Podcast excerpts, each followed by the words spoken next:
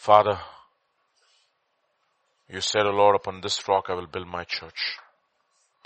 Upon the rock of revelation. Upon the rock of who you are.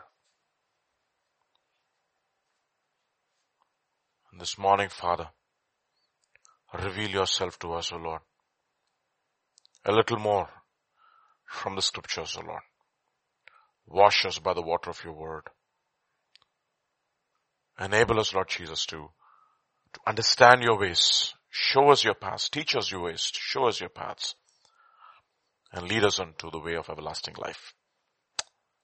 Thank you, Father. Commit all of us into your hands, O Lord. Plead the blood of Jesus over our lives. Anoint us afresh this morning to hear and to speak and to obey. We thank you. We praise you. In Jesus' name, amen. Yes, we'll be looking at the life of Moses. So yesterday we looked at the first 40 years of his life, and not much is spoken about his second 40 years. But we will look at that as well this morning. But before we go into the study, let's look at Romans chapter 10 and let's read verse 13. Onwards, 13 to 15. For whoever calls on the name of the Lord shall be saved. How then shall they call on him in whom they have not believed? How shall they believe in him of whom they have not heard? And how shall they hear without a preacher? And verse 15, and how shall they preach unless they are sent? As it is written, how beautiful are the feet of those who preach the gospel of peace, who bring glad tidings of good things. So this morning we will be studying about the anatomy of being sent. Okay. What does it mean to be sent? Yeah, that is essentially where we are we've been looking at, even the ministry of Eliezer, that he sent. Yesterday we looked at Acts chapter 13, if you will. You can turn there, verses 1 and 2, if you will. Acts chapter 13, verses 1 and 2. Now in the church that was at Antioch, there were certain prophets and teachers, Barnabas, Simeon, who was called Niger, Lucius of Cyrene, Manaen, who had been brought up with Herod the Tetrarch, and Saul. And they ministered to the Lord and fasted. The Holy Spirit said, now separate to me Barnabas and Saul for the work to which I have called them. Then having fasted and prayed and laid hands on them, they sent them away. Okay, we can see that Paul and Barnabas are there in the church, and even though Saul was called by God to be an apostle, but he had to be, before he was sent into the mission field, he had to be at the church, he had to be under authority, under leadership, and be tested and tried, and we don't know what all he had to go through in order for him to be sent. So there is a process of humbling, of being crushed, and God takes us through that process to be a part of the body of Christ, and then they lay hands on him and they sent him. Alright, so what is the anatomy of being sent? We look at that. We will look at one person who was sent by God, and what does it mean to be sent? Of course, we've been looking at the broad picture of how was Moses called faithful in God, in all of God's house, a faithful servant. And this was one of the aspects of him, that he was tried and tested by God, and he was trusted by God to be found faithful. Yeah, to be faithful in the ministry that he's going to be a part of. So we'll meet him in Exodus chapter 2, verse 11 onwards. Now it came to pass in those days when Moses was grown that he went out to his brother and looked at their burdens. Okay. They were really being burdened, and he saw an Egyptian beating a Hebrew, one of his brothers. So he looked this way and that way, and when he saw no one, he killed the Egyptian and hid him in the sand. That was his ministry. Okay. If the ministry of the flesh is you will kill one Egyptian, the ministry of the spirit, you will kill the entire army. Which one do you want? Is the question. Very, very straightforward, small, simple lesson. So the first, that's the reason why we need to go through a process, okay, of being crushed by God and to be prepared by God in order to be truly instruments in His hand. Okay, that we'll completely be dead and that we will truly become a vessel that will be prepared by the Master for the work of honor that He has ordained for all of us. And therefore, He looked here, He looked there, and He killed one Egyptian, and He thought that His brothers was going to accept His ministry. And when He went out on the second day, verse 13, behold, two Hebrew men. That was one Egyptian and one Hebrew. Now two Hebrew men were fighting. And He said to the one who did the wrong, why are you striking your companion? And then he said, who made you a prince and a judge over us? Do you intend to kill me as you killed the Egyptian? So Moses feared and said, surely this thing is known. When Pharaoh heard of this matter, he sought to kill Moses. Moses fled from the face of Pharaoh. I like that, from the presence of Pharaoh. And dwelt in the land of Midian, and he sat down by a well. That's where he meets Madam Zipporah. Okay, now the priest of Midian had 7 daughters, and they came and drew water, and they filled the troughs to water their father's flock. Then the shepherds came and drove them, but Moses stood up, helped them, and watered their flock. So he kind of was the knight in shining armor. He kind of, rescued those women. Very romantic. Then when they came to Reuel, the father, he said, his name is also Jethro. His other name is Reuel, okay. Reuel is the priest of Midian. By the way, Reuel means a friend of God, but we are not going to study that today. How is it that you have come so soon today? And they said, an Egyptian delivered us from the hand of the shepherd. So his identity is still an Egyptian here, okay. Anyway, we are not going to delve too much into that. And he also drew water for us and watered the flock. And he said to his daughters, and where is he? Why is he that you have left the man? Call him that he may eat bread. Then Moses was content to live with the man, and he gave Zipporah his daughter to Moses. And Moses had a son, called him Gershom, for he said, I have been a stranger in a foreign land. Okay, that's where we meet. That was the next 40 years of his life. Okay. And of course, verse 3, chapter 3 will talk about he was, after 40 years, he sees that burning bush. So one snippet, we have only one snippet into Moses' life in these 40 years. Only one. We don't have much detail. You'll find that in Exodus chapter 4, and you'll see verse 24. Only very simple, 24 onwards, okay? And it came to pass on the way at the encampment that the Lord met him and sought to kill him. Okay. Then Zipporah took a sharp stone and cut off the foreskin of her son and cast it at Moses' feet and said, surely you are a husband of blood to me, or a bridegroom of blood to me. So he let him go, that is, God let him go. Then she said, you are a husband of blood because of the circumcision. So it's a lot of things that we can look at.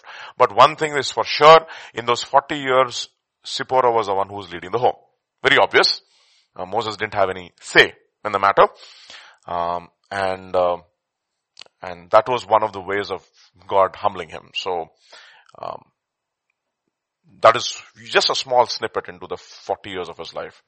And before he actually goes to Egypt to bring forth his message to the Israelites under bondage, God seeks to kill him. Okay. Telling Moses that before you can be the leader of Israel, you have to be the leader of your home first. So, 40 years of his life, he was not a leader in his home. He was not leading his home. He was not leading his home. He was not even having any livelihood of his own. His livelihood was taken care of his father-in-law's sheep. God humbled him for 40 years. But today we'll look at something else. We'll turn to Exodus chapter 3. and we will understand what is it to be sent by God. So let's meet Moses at Exodus chapter 3 and verse 5 onwards. Okay.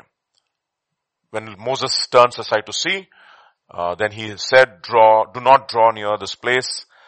Take your sandals off your feet, for the place where you stand is holy ground.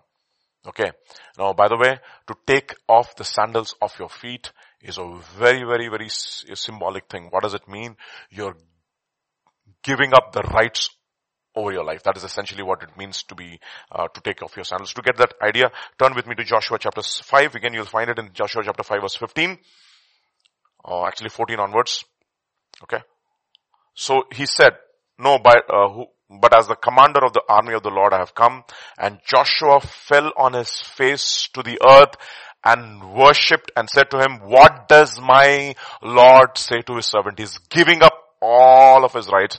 Then the commander of the Lord's army said to Joshua, take off the sandals from your feet, for the place where you stand is holy ground. So this is essentially in a way that he's giving up all his rights. So it starts there.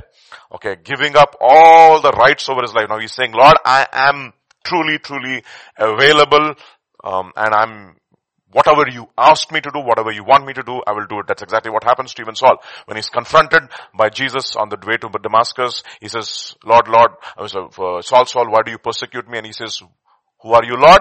And then he says, what would you want me to do? And he says, go and I will tell you what to do. So that's essentially how his life starts, of being an apostle of Jesus Christ, the sent one of Jesus Christ.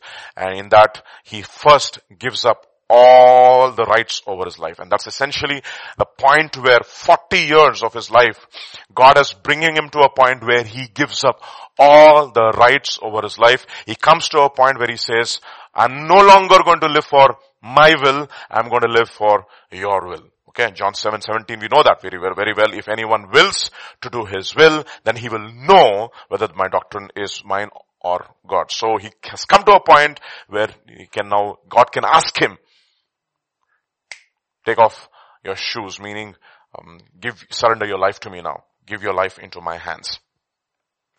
Okay, so let's go back to Exodus chapter 3 now, verse 5 onwards again. And let's read. Do not draw near this place. Take your sandals off your feet, for the place where you stand is holy ground. Moreover, he said, I am the God of your father, the God of Abraham, the God of Isaac, and the God of Jacob. And Moses hid his face, for he was afraid to look upon God. That's exactly what happens, no? When you really, really meet God in glory, you fall flat on your face. You'll not be able to see God. Okay. You'll hide your face. You'll hide your face because to see, it says in, First Timothy chapter 6 verse 16, he dwells in the midst of unapproachable light. We looked at it in one of our studies before. Let's move on. Okay. And the Lord said, I have surely seen the oppression of my people who are in Egypt, and I have heard their cry because of their taskmasters, for I know their sorrows. And then, so I have come down to deliver them out of the hand of Egyptians, to bring them up from the land to a good land, etc. And verse 9. Now therefore, behold, the cry of the children of Israel has come to me, and I have seen also the oppression with which the Egyptians oppressed them. Come now, therefore, I will send you to Pharaoh, that you may bring my people, the children of Israel, out of Egypt. Stop there, right there. First, he says, if you look at this entire passage, you will see the word sent being mentioned 5 times. How many times? 5 times, okay? 5 times the word send or sent is mentioned in that order, okay, in that fashion. Come now, therefore, I will send you to Pharaoh, that you may bring my people, the children of Israel, out of Egypt. So the first sending is not directly to his people. He is sending it to whom? Pharaoh. Okay. Therefore, to be sent as a preacher of the gospel is not primarily to confront intellectual ideas. No. It is to confront the prince of the power of the air and the powers of darkness. That's essentially the reason why you need authority. Okay. The preaching of the gospel liberates people from the captivity of Satan. Pharaoh is a picture of Satan, right? Repentance is essentially a release from the clutches and the bondages of Satan. How do I know this? Turn with me to 2 Timothy chapter 2.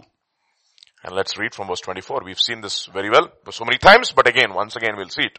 And a servant of the Lord must not quarrel, but be gentle to all, able to teach and patient.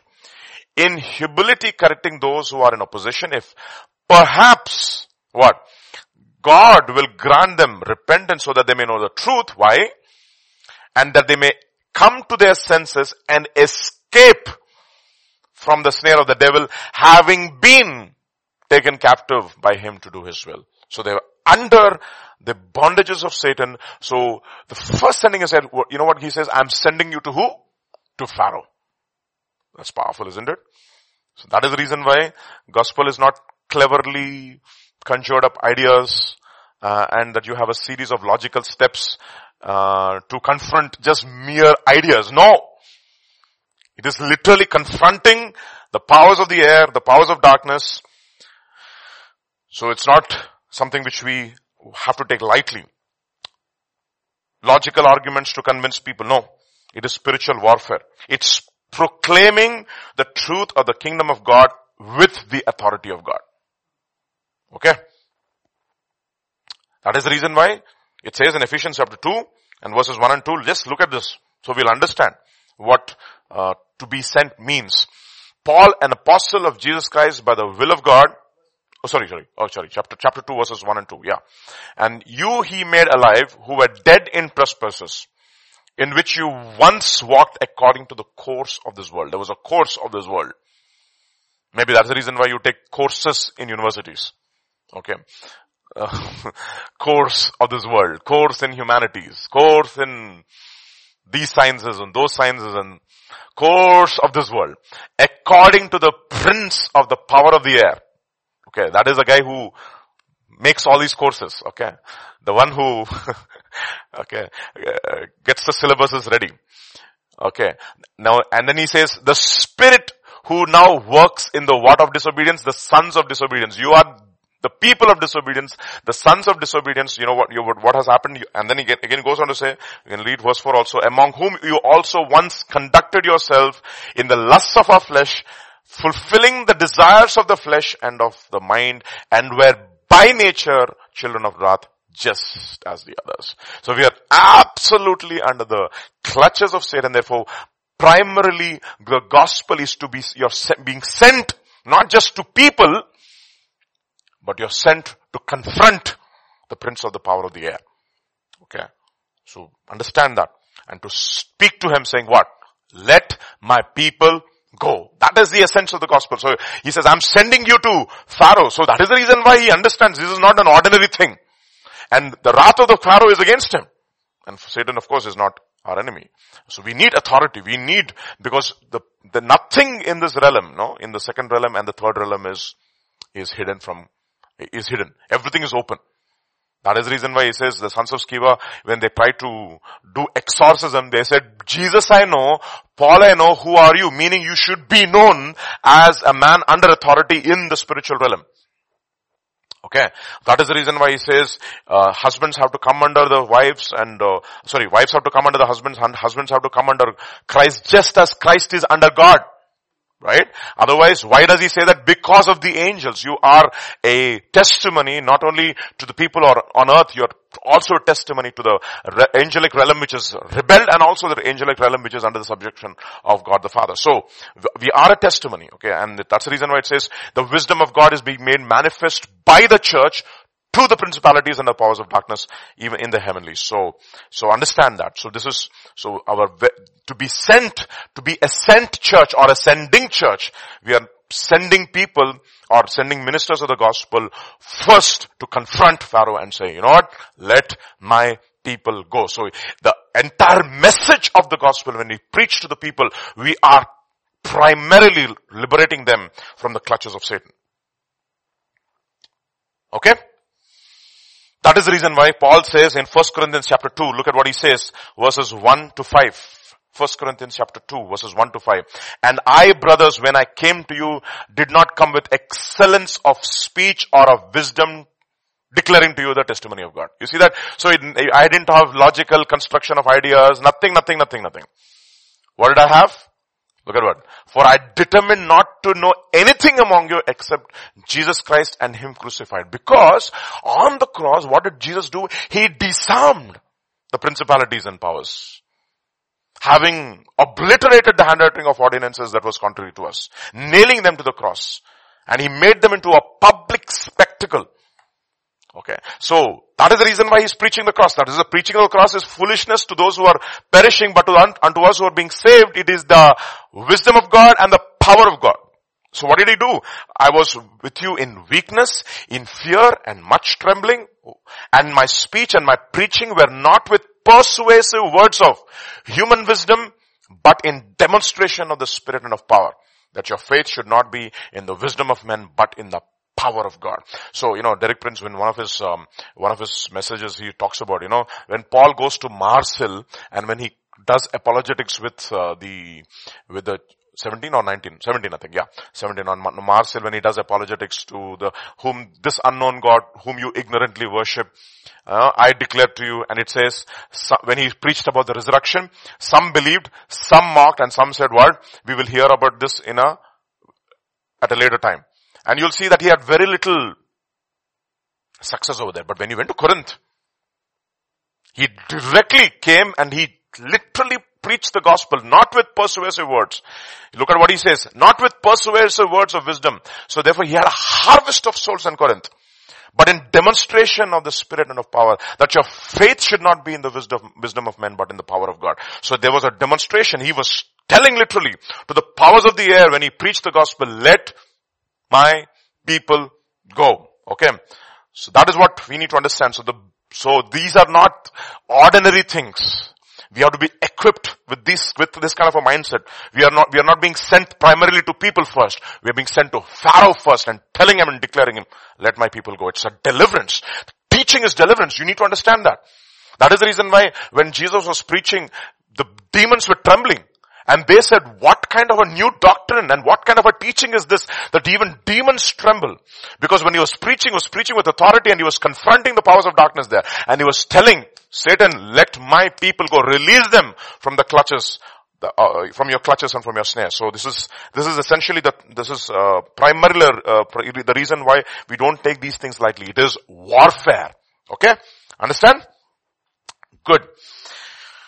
Sent. First thing, therefore, you are being sent to people. Not sent to people.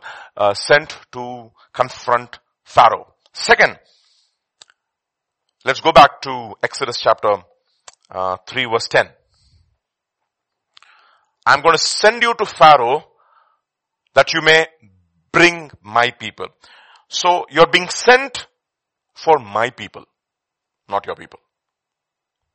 Okay, that is what you need to understand. They are not our people, including me. I'm his one. I'm his, and I'm being sent to his people. Okay. God calls my people. They are not Vijayas, they're gods. The whole purpose of the preaching of the gospel is to make not my people into my people. Right. Essentially, that's the whole thought. Okay, we were not God's people. After we've really taught the gospel and we accepted the gospel, we have become His people. So, we've been sent to confront Pharaoh. Second, we have been sent to His people. And the third, you see that here. Come now, therefore, I will send you to Pharaoh that you may bring my people, the children of Israel, out of Egypt. Okay. So you've been sent to Pharaoh, to confront Pharaoh. You've been sent to bring my people, and you've been sent to bring them what? Out of Egypt, and not stay in Egypt. That is the reason why the Pharaoh says, why can't you worship here? Why can't you just worship close to Egypt? Why do you have to go 3-day journey? Why can't only your men go?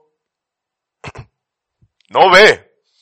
All of us, everyone, my people, everyone will be brought out of Egypt. So the preaching of the gospel is not to keep people in the world, but to bring them out of the world. Any gospel which tries to keep you comfortable in the world is not the gospel. You know, when I was growing up, I used to have young people, when they used to invite people into to youth meeting. Arey, it's okay, Ray, come to the youth meeting. God is not boring. It's fun. We will have fun. Okay. We will have fun. We will have music. We will have choreo. And in that we will have 10-minute message also. So we will be having fun. All people will be like you. So that's how we used to go to the youth meeting. And then once we had teaching, we really got saved. But after we got saved, we never asked those people to come back to youth meeting again, because we knew when the teaching starts, people will start leaving. Okay, because we want to be made comfortable in the world. Remember, tough teachers we don't want to bring to any youth meeting. And even if we bring a tough teacher, we'd want to give them an easy topic. So we used to have a very tough teacher.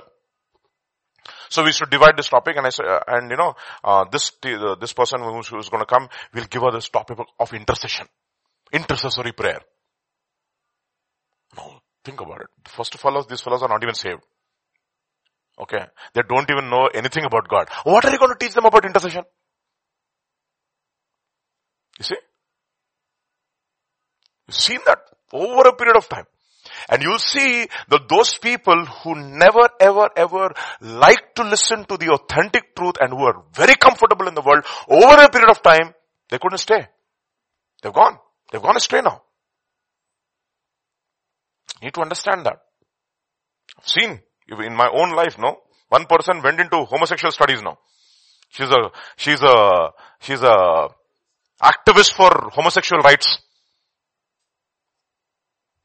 I don't want to name names. This is what happens. And I know all these people. They were good people when those days. They were nice young people who at least had some love for God. But over a period of time, they loved the world. And they liked the gospel which would keep them in the world and would say it's okay to be in the world, but not come out of the world. Think about this. If friendship with the world is enmity with God, if the friendship with the world is enmity with God, then how can we still keep enjoying the world and be called my people? Right? How is it possible? 1 Peter chapter 2 verse 7, we looked at it sometimes, It's a very interesting verse 8 if I'm right. No. Hold on. 1 Peter chapter 2. I got it wrong here. Yeah. Then, sorry. You were once not a people. Verse 9. Yeah. Where is his own special people? It says a peculiar people. Actually the word is a peculiar treasure. Okay. A people who are God's possession. That you were bought with a price. That you are his treasure. Remember the parable of the guy who was seeking for the pearl of great price. Right? Two ways of looking at it. We find God and we sell everything that we have and we buy God. I mean, we not buy God. We give ourselves to God completely and we enjoy God. And God says, I've emptied myself to purchase you because I find you as my treasure. You are my treasure. I've given my everything, my only son. Okay, God so loved the world that he gave his all. When he has given Jesus, he has given all. That is the reason why he says, he who did not spare his son but gave him up for us all, how will he not with him freely give us all things? Okay. You need to understand. So he has given us all. So when he has given us all to purchase us, and that is his own precious son, that means we are his treasure. We don't have any rights over our own life. We cannot live comfortably in Egypt. Okay. Very important for us to understand this. That is the reason why it says in 1 Corinthians chapter 6, you don't have to turn there, he says, can I take the members of Christ and make it into members of a harlot? Don't you know? Because it says, friendship with the world is what? Enmity with God. You adulterers and adulteresses, right? If friendship with the world is enmity with God, can I make the members of Christ and make them members of a harlot? Don't you know that he who is joined to the Lord is what? One spirit with him. You need to understand these. The whole purpose of preaching the gospel is to warn and exhort all those who are being saved and who are going to be saved from this, what generation? Perverse generation. So with many other words, he exhorted them to be saved from this perverse generation, wicked generation, evil generation, perverse generation, adulterous generation. Generation of vipers. That is so many adjectives used to describe this generation.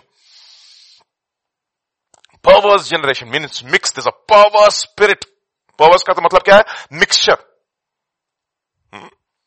Evil generation. They always think, they cannot think straight. Generation of vipers. Now that which is crooked cannot be made straight. Okay. So, you need to understand these, so you will know what is the authentic gospel if it's keeping you comfortable in the world. Then it is not the authentic gospel. If it's keeping you comfortable in the world, if it's not constantly probing your heart and exposing the world inside of you, okay, constantly probing your heart. There's a constant probing. So the gospel of the cross of Jesus Christ. That is the reason why he says, through the cross of Jesus Christ, the world has been crucified to me and I to the world. You see, this is so important for us to understand. Okay. So he's being sent to confront Pharaoh. He's being sent to bring out his people. Third, he's being sent to do what? To bring them out of Egypt. Okay. Understand that.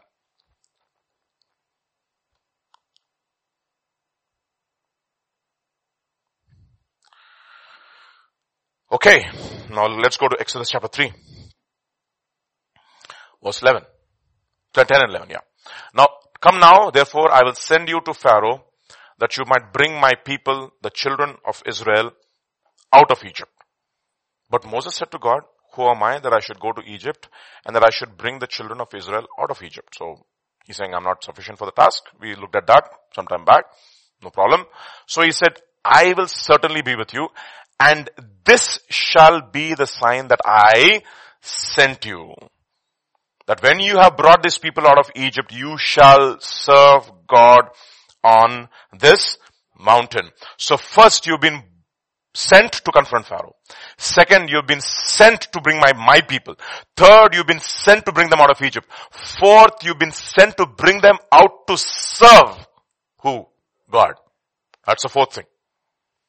We've been sent to serve, not only to free not only ourselves, also but to free those to whom we are being sent, that they will no longer they're being set free to serve God. So being set free to serve God has again two aspects. We have been set free to serve God and not sin. Okay, let us look at Romans chapter 6 now. Okay, verse 12. Understand this. Therefore, do not let sin reign in your mortal body. Okay, you see that? Okay. So, that you should obey it in its lusts. My goodness, have you seen sin as being given a person? I'm not sure if KJV captures that. I don't think KJV also captures it. Okay. Sin is a person. Okay, therefore do not let sin reign in your mortal body, that you should obey it in its lusts. Okay. So, who's ruling? Who was ruling in our body? Sin was ruling. Okay. And we were obeying sin. And we were enjoying its lusts. And verse 13. It says, do not present your members as instruments of unrighteousness to sin. So, all our members, including your eyes, your ears, your tongue, your hands, your feet. Those instruments, the word in Greek means weapons. Okay.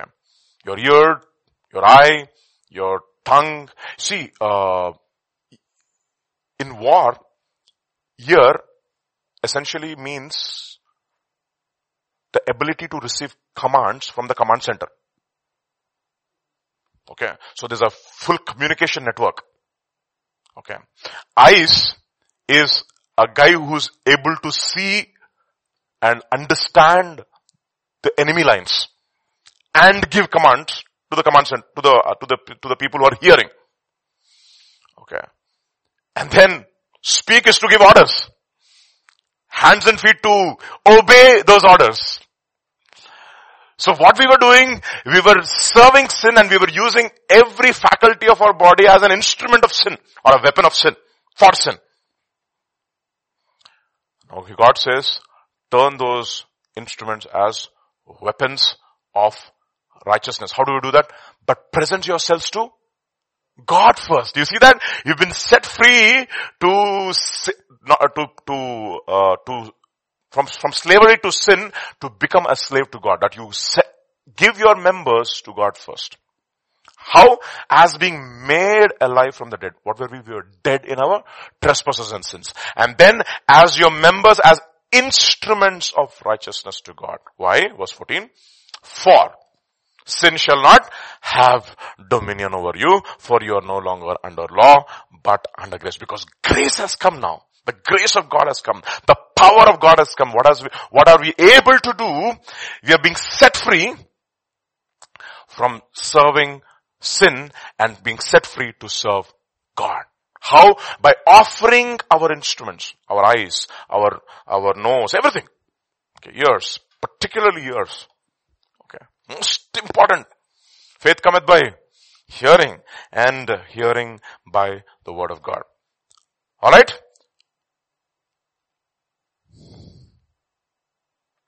Again, verse 15. What then? Shall we sin because we are no longer under law but under grace? Certainly not. Look at what it says, verse 16.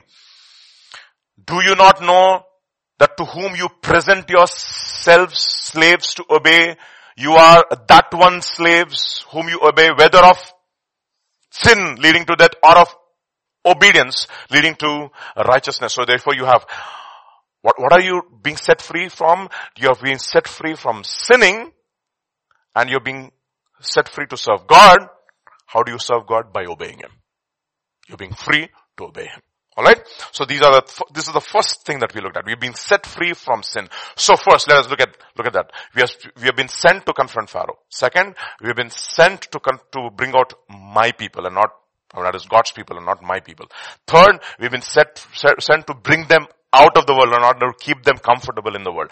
Third, we've been sent to bring them out to serve God and not sin. Okay? Second part in that again is that we've been set free to serve God and not man. Okay, understand that? Okay, let us see. Man could be the recipient of your service, but we only serve God. Okay? Otherwise we will compromise. Okay. Look at what it says in 1 Corinthians chapter 7 verse 23. 1 Corinthians chapter 7 verse 23. You were bought at a price. Do not become slaves of men. Very, very important. Okay. They might be recipient of our service, but we don't serve them, we serve God. When we are serving them, we are serving God. How do I know this? Classic text which explains this. Look at this. Turn to Colossians chapter 3, verse 22 onwards. Let's read from verse 22 onwards. Bond servants, all are included there, okay? Bond servants includes primarily software engineers, lecturers, professors, all professions, okay? Bond servants, okay? Some people who are CEOs also are bond servants. They might say, I don't serve anybody, I serve. No. You serve somebody. Because you are offering your services to, as a client, right? So ultimately you're serving somebody. So bond servants, obey in all things your masters according to the flesh. Okay? Not with eye service, as men pleasers, but in sincerity of heart, fearing God. See, ultimately everything. Okay. And whatever you do, do it heartily as to the Lord and not to men. You see that? Even though you're serving men here in this case, they might be the recipients of your service, but ultimately you're serving who? God. And then, verse 24, knowing that from the Lord you will receive the reward of the inheritance, for you serve the Lord Jesus Christ. So you do not become a slave of man. You become a slave of God. You serve God and not man. Man could be the recipient of your service, but you always serve God. That is the reason why he tells. And how do we know that we serve God? We do not live for the opinions of men. Okay. It doesn't mean that we are running after a bad reputation. Okay. Some people have a bad reputation because they don't work well. You're not talking about that. Okay. Turn with me to 1 Peter chapter 2. You know this. We looked at it so many times, but we'll look at it another time. 1 Peter chapter 2. And verse 18 onwards. Servants, be submissive to your own masters with all fear. Not only to the good and gentle, but also to the harsh. For, because, this is commendable, if because of conscience. So whom are you serving? Ultimately, God. One endures grief, suffering wrongfully. Okay, and then, for what credit is if you are beaten for your faults and you take it patiently? But when you do good and suffer, if you take it patiently, this is, again what? Commendable before God. You see that before God coming all the time. Okay. Why? Verse 21, for to this you were called. My goodness, all these based upon one argument which says to this you have been called. What is my calling, brothers? This one is your call. To serve God this way. Okay. That you serve not only the good and the gentle, but also the wicked, the unjust. And we are not being beaten because of our slackness. Okay. Our lack of interest. Okay, our lack of commitment to whatever we're being entrusted to, whatever is being entrusted into our hands. No. Okay. We are diligent in whatever we do. Okay.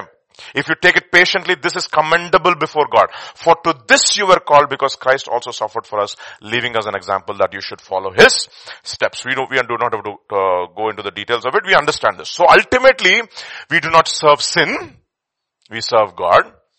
We do not serve man, we serve God. Why? Because we have been bought with a price. We have become his people, and therefore we only serve God and not man. We do not live for the opinions of men. And having said that, we do not also go out for a bad reputation. I'll show you a very interesting verse. Turn with me to 1 Timothy chapter 3, please. 1 Timothy. Chapter 3.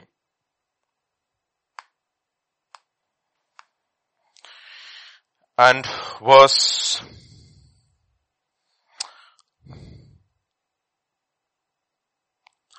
1 to 7, okay? This is called to eldership.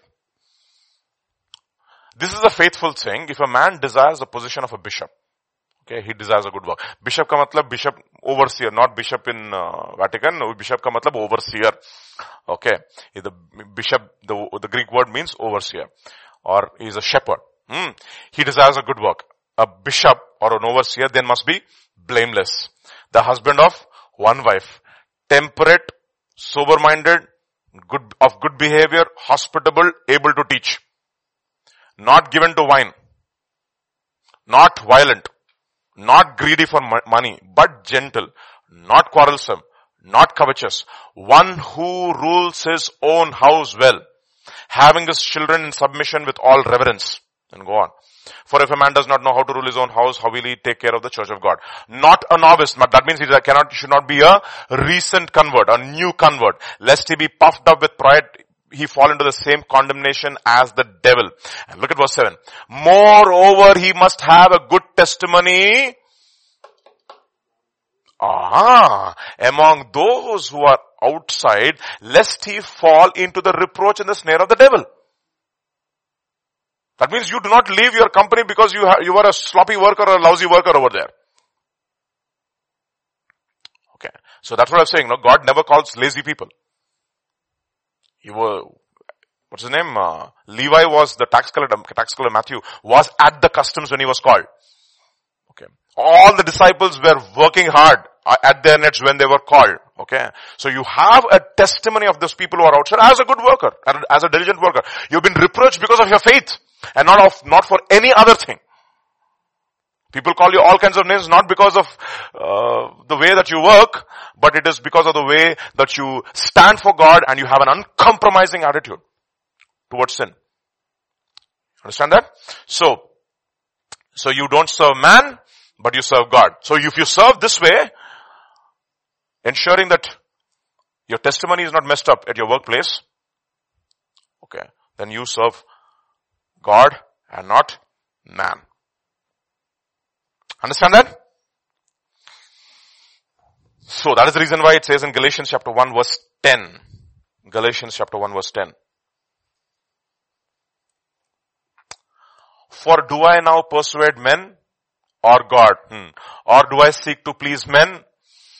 For if I still pleased men, I would not be a bondservant of Christ. What a statement that is. And in other translations it says, I should not be a bondservant of Christ. That means I should just resign from the position and leave, basically. Got it? So, first let us review it. You've been sent to confront Pharaoh. You've been sent to bring out his people, not our people. That is the reason why in Acts chapter 20, Paul says, right from among you, savage wolves will come, not sparing the flock. And what will they do?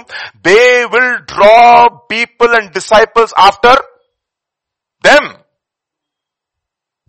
Now, instead of becoming God's people, they are becoming their people. Okay. Ultimately, that is the reason why Paul hates, no? Some people say, I am of Cephas, some people say of Paul, I am of Christ and Apollos. Christ is divided. Why are there so many factions among you? We are all people who are serving God, and our whole purpose is to bring you to Christ and not to bring you to ourselves. Yes, follow us even as we follow Christ. But ultimately, we are a people who are leading you to Christ. Okay, so whatever is there inside of me, inside of my life, which you think that is helping you to follow Christ, yes, you should follow. You should have that. Otherwise, you're not here to make disciples of us.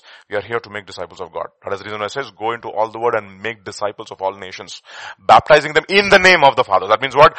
You are not making them disciples of yourself. You are making them my disciples. Okay, so we have, bring them out of Egypt, bring out my people. And what do you do?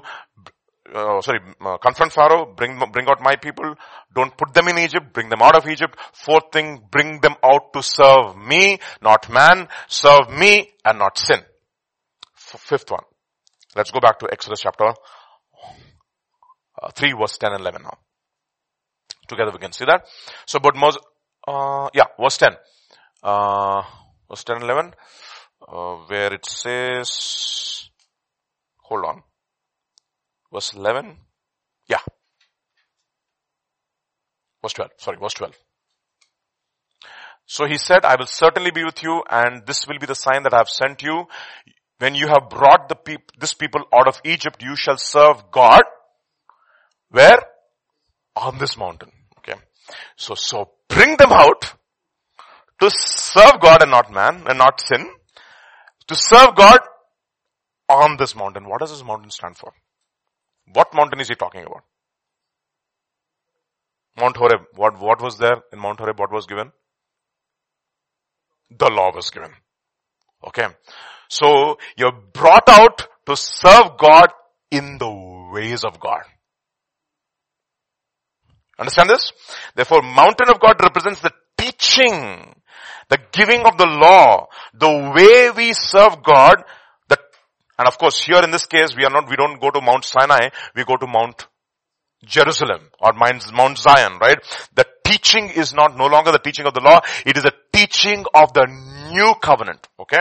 So that is the reason why Hebrews chapter 12 verse 22 will say,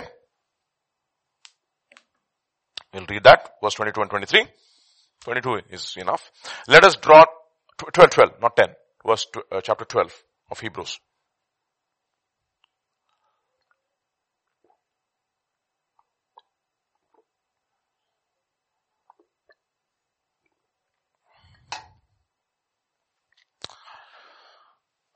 Where? But you have come to Mount Zion, to the city of the living God, the heavenly Jerusalem, not just earthly Jerusalem, the heavenly Jerusalem. Actually, Galatians will talk about this actually. He compares Hagar and Sarah.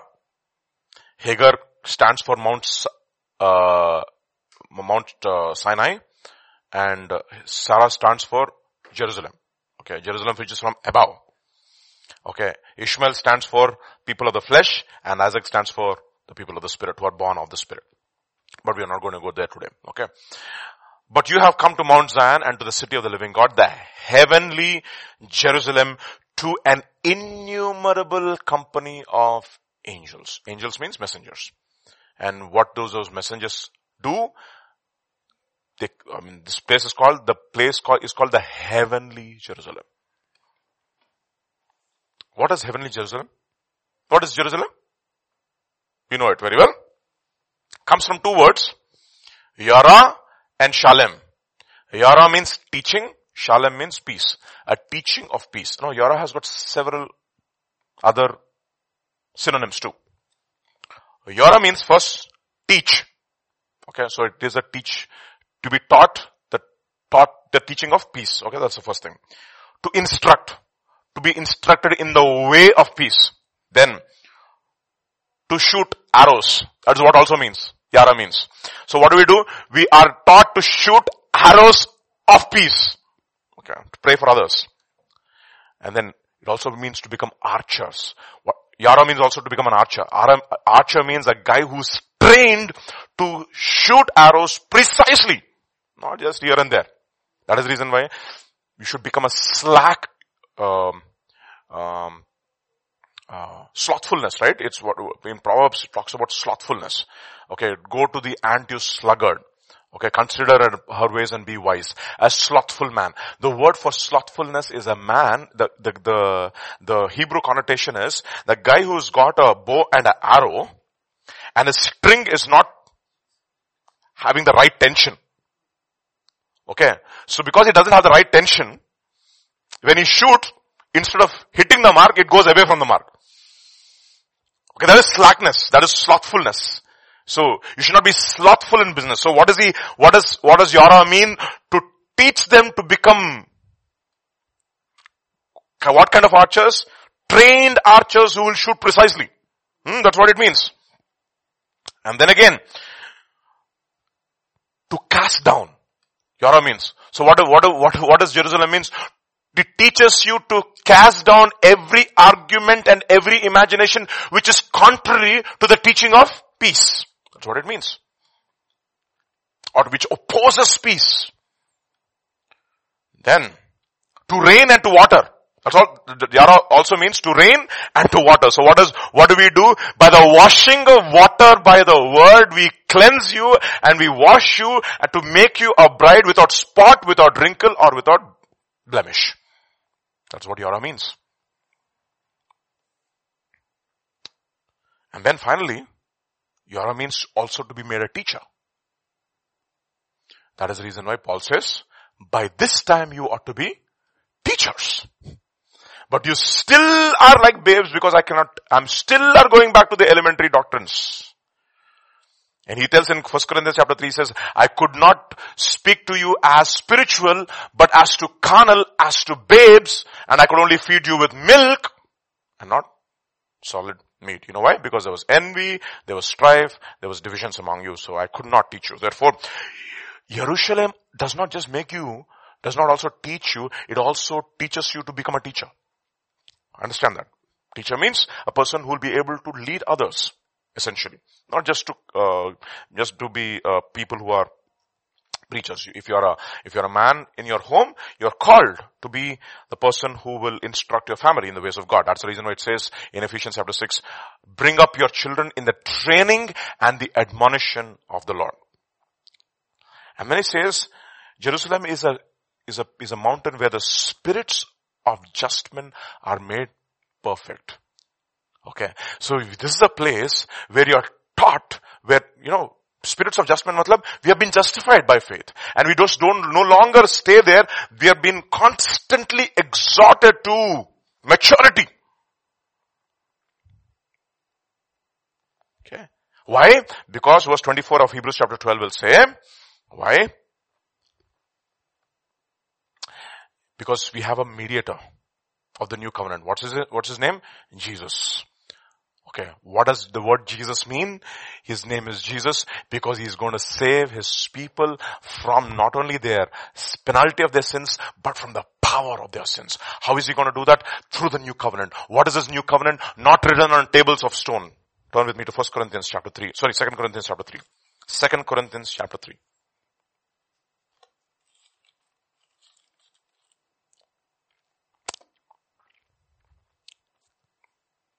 Mm-hmm. Okay. And verse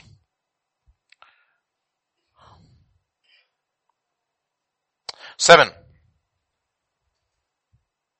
Sorry. Chapter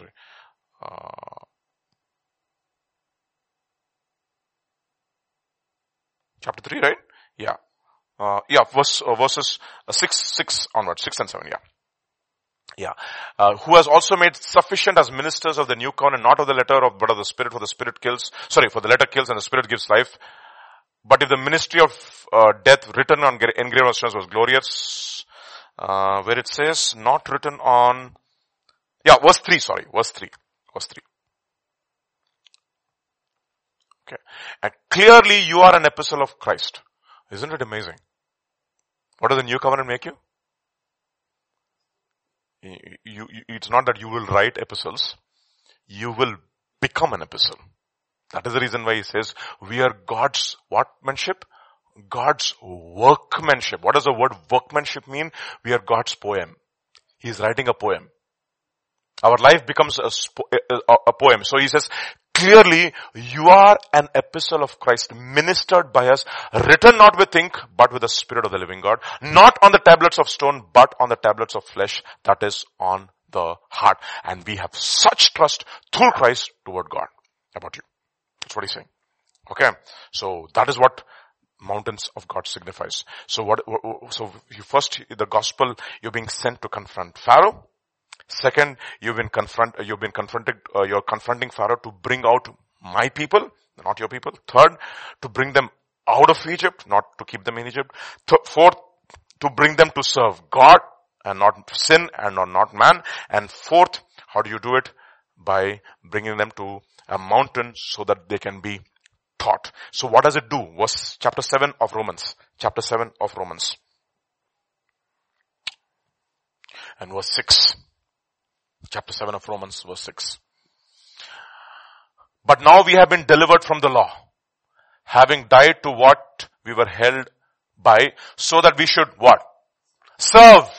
So we'll serve God how? In the newness of the Spirit and not in the oldness of the letter. Why? For the letter kills, but the Spirit brings life. In the newness. We serve God, but how? In the newness of the Spirit. We serve in the Spirit. Turn with me to Romans chapter 1. Perfect example is Apostle Paul himself. Romans chapter 1.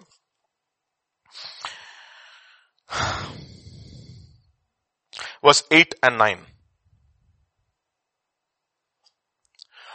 And we can read from verse 8 and 9 onwards. Okay.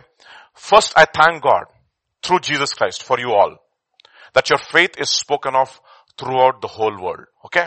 Verse 9. For God is my witness, whom I serve. How? With my spirit. Isn't it amazing? He doesn't serve with his mind. He doesn't serve with his flesh. Though he uses his mind. Though he uses his strength. But primarily service to God is service in the spirit. Worship to God is worship in the spirit and in truth. So for God is my witness, whom I serve in the spirit, with my spirit in the gospel of his son, that without ceasing I make mention of you always in my prayers. Okay? Well, and you can see that. We can go on. Verse 10 and 11. Making requisive by some means, now at last I may find a way in the will of God to you, for I long to see you, that I may impart what? Some, not just gift, spiritual gift to you, so that I may establish you or build you up. That is what service means. Turn with me to 1 Corinthians, please. 1 Corinthians chapter 14.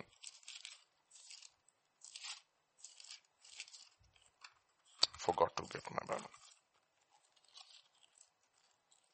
Sammy, just can you give me my Bible there? So, it's there. Yeah, there. Sorry. Turn to 1 Corinthians, please. And verse chapter 14 of 1 Corinthians.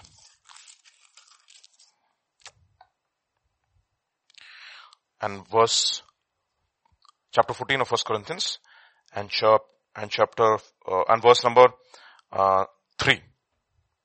Okay. But he who prophesies, okay, or teaches, speaks three things: edification, exhortation, and comfort. Three things. Okay. I'm sending you something in the spirit, I'm speaking in the spirit, I'm serving in the spirit, so that I can build you up, I can edify you. So I not only edify you, that means I build you up, I also exhort you and I also comfort you. So a lot of people will need edification in our teaching. They should get edified. A lot of people will need exhortation, meaning come on. Okay. Come on meaning don't slacken off. Stay on narrow path. Don't get this, you're doing great, you're doing well, but continue doing well. That is exhortation. Don't just slacken off at any time. And a lot of people will need comfort. Okay. So we need all these three things. You have to speak edification, we speak exhortation, and we also speak comfort into people's lives. Wherever that is needed. And all these ingredients have to be there in the teaching. And that is the reason why I bring them to God on the mountain. And that is the reason it's a mountain. Why is it a mountain? Because it is not easy. To raise up in the spirit, you have to cut away flesh. It is a upward walk towards God. That is the reason why the spirit and the bride say, come up and be there. God said to Moses, for how many days? 6 days. How? Be in silence. Be in that smokes when all the vestige of your flesh is gone. And after 6 days, you should continue to be there for 40 days and 40 nights. So that you can receive from God. A lot of people will not have that kind of a patience, but ultimate is that you edify them. How do you build them up? Asking them to come up to God. Build yourself up, exhorting them. And when people need comfort, you comfort them too. How do you comfort them? You stand beside them. That is what the word comforter means. Parakletos. Para means to come alongside and stay. Okay?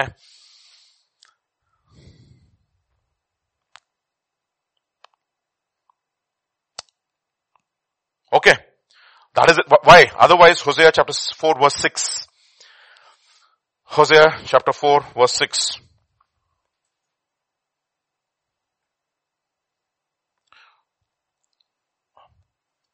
It says, my people are destroyed for lack of what? Knowledge. And because you have rejected knowledge, I will reject you from being what to me? A priest to me. And what are priests supposed to do? We are, what are we called? We are called royal priest. And what are priests supposed to do? Turn to Malachi. Exactly. You turn to Malachi chapter 2, Malachi.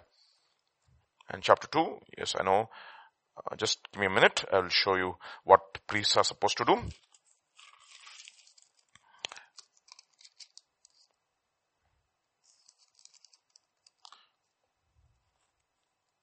Verse 5 and 6. And this is talking to the Levites or to the priests. My covenant was with him, one of life and peace, and I gave them to him that he might fear me. So he feared me, and I was reverent before my name. And then was the law of truth was supposed to be in your mouth, and injustice was not supposed to be found in your lips. He walked with me in peace and equity, and he turned many away from equity. Otherwise you'll perish. See, another verse, I want to show you a very powerful verse, you know. Proverbs chapter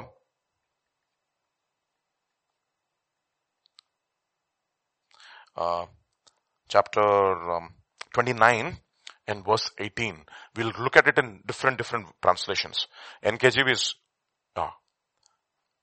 which is NKJV? Oh, fantastic. Where there is no revelation, the people cast off restraint. Okay. So, to serve God, if there's no restraints over your life, what is the purpose of revelation? To ensure that we are restrained from doing the things that our flesh wants to do. That is the reason why it's a mountain. Understood that, everybody? So we are sent to bring them to serve God on the mountain. Okay, Romans chapter 6 verse 17. Romans chapter 6 verse 17. Onwards. That is what teaching does. But God be thanked that though you were slaves of sin, you obeyed from the heart that form of doctrine. You see the next one? To which you were delivered. I mean, I handed you over to doctrine. That's what should happen. What should happen to us is that we should hand ourselves over. Isn't it amazing? He says, that fellow who does not, in 1 Corinthians chapter 5, you don't have to turn there. Paul says, hand him over to Satan. Deliver him over to Satan. Here he says, I have handed you over to teaching. That's what should happen to us. We should deliver ourselves to teaching. We should come under teaching. It's a very, very important aspect of Christian life. Okay, because teaching is the one which will deliver us continuously and constantly. Why? The very next verse will say, to which you have been delivered to. Not, I have delivered to you. You have to deliver yourself to teaching. You have to come and say, Lord, I surrender myself to this teaching. Okay, that is what it means to be coming under teaching. And having been set free from sin, you became slaves of righteousness. Okay, and let's go on. This is very powerful. I speak in human terms because of the weakness of your flesh. For just as you presented your members as slaves of uncleanness and on of lawlessness leading to more lawlessness, so now present your members as slaves of righteousness for holiness. How do you do that? By handing yourself over to teaching. Exactly. Why? Remember verse 20. For when you were slaves of sin, you are free in regard to righteousness. You know, very fruit. What fruit did you have in the things of which you are now ashamed of? Are you not ashamed of those things that you have done in the past? Absolutely. And sometimes, you know, people ask us, no, what is your testimony, brother? Can you tell your testimony? Not very. It's actually a lot of shame there. Nothing pleasant. Yes, I was a sinner, worse sinner, all kinds of sins I did. Thank God he saved me. You don't want to know the details. Unless and until I have to give you the details in a very particular setting to encourage people. Otherwise, it's not, I don't have to be proud of my past. Okay. For the end of those things is dead. But now having been set free from sin, you have become slaves of God. You have fruit of holiness, and the end is what? Everlasting life. You see that is the reason why coming to God and coming to mountain is so important. Okay. You understand? I remember this place, no, where Paul goes and he's teaching. I think it's in Lystra.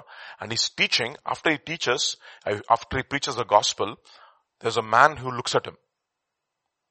And then Paul looks at him intently and he sees that he's got faith to be healed. How did he get that faith? Because he preached first. Faith comes by hearing and hearing by the word of God. And because he handed himself over to the teaching, Paul immediately looked at them and he said, this guy has got faith to be healed. And he said, in the name of Jesus Christ. That's what teaching does. That's what happens to even Jesus, right? Jesus goes to the synagogue and he's teaching.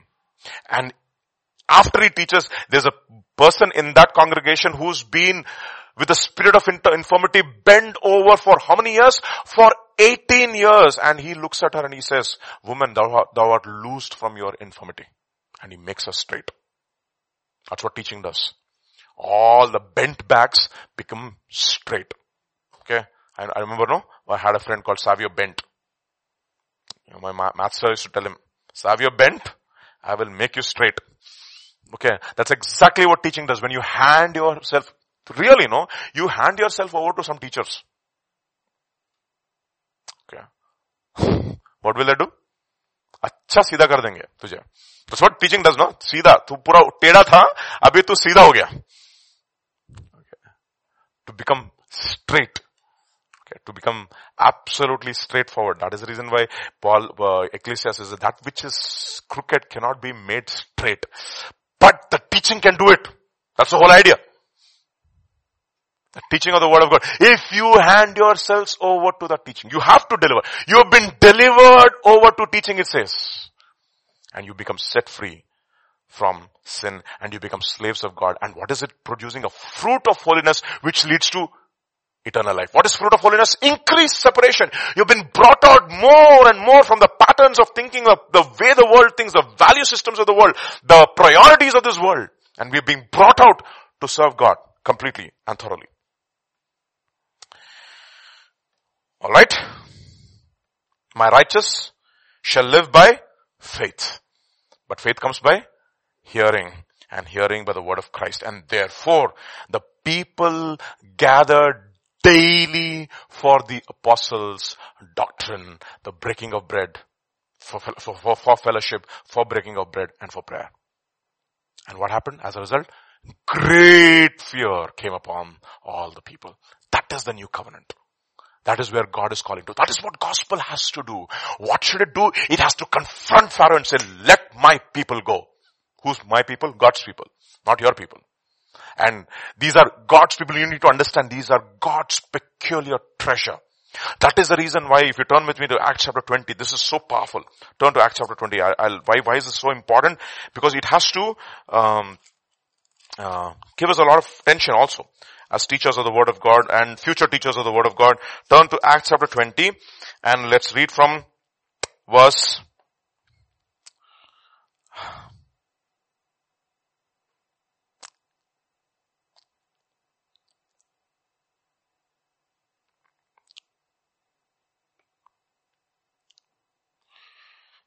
27 and 28. Let's read from verse 26 onwards. 25 onwards. Acts 25. "And now indeed I know that you all, now I know that you all among whom I have gone preaching the kingdom of God will see my face no more. Therefore I testify to you this day that I am innocent of the blood of all men." And go on. "For I have not shunned to declare to you the whole counsel of God," or the teaching of God. "Therefore," verse 28, "take heed to yourselves and to all the flock among which the Holy Spirit has made you overseers to shepherd the church of God which He purchased with His own blood." So whose are they? They are His. Understand that. That is the reason why he says, Paul tells Timothy, watch your life and watch your doctrine, for by doing so consistently, you will not only save yourselves, but you will save those who will hear you, because they are not yours, they are God's. And you are also not yours, you are God's. Understand that. Another, 1 Peter chapter 5. 1 Peter chapter 5. So many verses I can show you. Verse 1 onwards. "The elders who are among you, I exhort, I who am a fellow elder in the witness of the sufferings of Christ, and also a partaker of the glory that is to be revealed." What should I do? Shepherd. I love that. Shepherd the flock of God. What should I do? Shepherd the flock of God, not my flock, which is among you. Don't shepherd somebody else's flock. Lot of preachers are shepherding somebody else's flock. And if somebody else's flock comes over here, they say, you're stealing my flock. You're not taking care of them. Sheep stealing, they will say. We are not stealing anybody's sheep. What do sheep need? Grass. And what are you giving them? Not even anything which is going to sustain them. You don't feed them. See, this is so important for us to understand. I'll turn you to before we go to this now. Turn to Psalm 78. That is something which I really wanted to be true in my life. Okay. 78 of Psalms and the last two verses. Actually, it was 70 onwards. 78, 70 onwards. He also chose David his servant and took him from the sheepfolds. Okay, it's like literally Issachar among two sheepfolds, no? From following the wolves that had the young, he brought him to shepherd Jacob, his people, and in Israel his inheritance. How did he do it? So he shepherded them according to the integrity of his heart and guided them by the skillfulness of his hands. That is what he's supposed to do. This is exactly what the shepherd has to do. He has to feed the flock. Turn to Ecclesiastes chapter 9. Sure, this was again NLT only, okay? This time NLT. Ecclesiastes chapter 12 of Ecclesiastes. Verse 9 onwards. Okay, NLT, New Living Translation. Because the teacher was wise, he taught the people everything he knew. He collected proverbs and classified them. I like that. This is what we call as carefully dividing the word of truth. He classified them. Because the teacher was wise, he taught the people. That is the reason why Paul says, I warn people with what? With? First Colossians chapter 1 verse 28. तुम लोग कितने बार भूल जाते हैं mission statement होना तुम्हारी जिंदगी में वो Colossians chapter 1 verse 28 before we come back here in NLT. This should be your mission statement. Him we preach, warning every man and teaching every man how? In all wisdom. You see that? That we may present every man perfect in Christ. And verse 29 will say, to this end also I labor. Why do we labor? Why do we work hard? Striving according to his working, which works in me mightily, so that we can teach and warn every man how? With all wisdom. So now go back to Ecclesiastes chapter 12 and verse 9 in NLT only. Dekhiye kaisa hai. Because the teacher was wise, he taught the people everything he knew. He collected proverbs and classified them. Indeed, the teacher taught the plain truth, and he did so in an interesting way, not in a boring way. Some people get bored because they're not interested in the subject. That is different. Because if people are interested in the subject, their eyes will lighten up. It's like, Jonathan, he heats some honey. Honey, what happens? Immediately his eyes lighten up. Okay. Not when you drink Pepsi, but when you drink honey. Okay. A lot of people's eyes lighten up when they drink Pepsi. Okay. Now I'm not talking about that. No? He taught them in an interesting way. And then verse 11, look at what he says. A wise teacher's word spurs students to action. Kya baat hai. I love that. And emphasize important truths, not going through genealogy. What is this meaning and that meaning? Antichrist will come this time. This is the time, this is 750 BC, the Jerusalem was taken up. This BC, that timelines in the kya manaki. Oh, emphasis on when will this happen? When will the Antichrist come? Oh, you should see some denominations. They will have charts about end times. Now all the charts they have to burn because Corona came.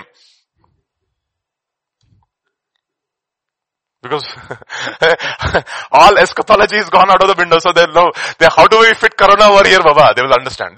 Nobody is able to understand. So the wise teacher spurs students into action. How? By emphasizing important truths. You need to understand this. He has to emphasize not on something which is so irrelevant. Who was Cain's wife? What will you know by knowing Cain's wife?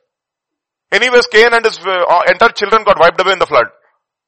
Who is Cain's wife? Whom did he marry? Ennada. So there will be a total research on how to, who's Cain's wife now. What will happen? People will be bored to death. Because they are not being confronted by sin, and they are not being shown the holiness of God, and they are not being shown the attributes of God, they are not being shown the beauty of God, they are not being attracted to the loveliness and the grace of God. You know what is happening? They will slowly lose interest because you yourself have bored the congregation to death. I remember when I used to go to Canada, I used to go to one church. I don't want to name the name of the church. Oh, the pastor used to get lectures. Sediments, rocks. Chemistry class tha wo. I'm like, what, where am I? I'm not, I already, if I have to go to chemistry lab, I'm already paying school, fees in the university. Why have to come to church? You see. 7 steps to succeed. I can call somebody to, a motivational speaker to do that. Zig Ziglar is enough for me. Zig Ziglar?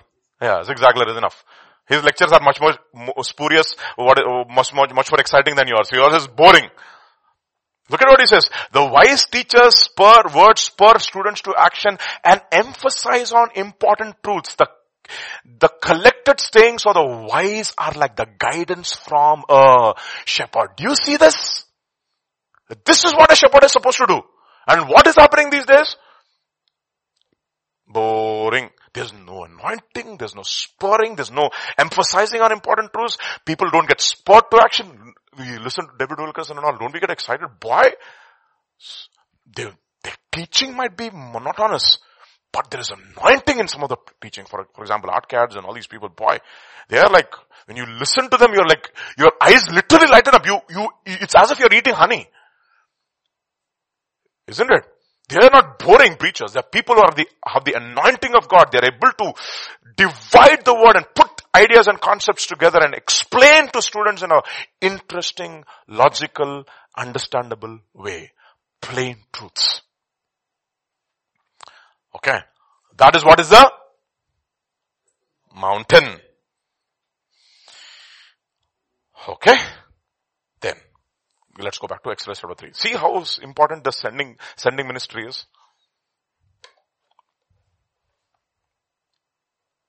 Exodus chapter 3 now verse 14.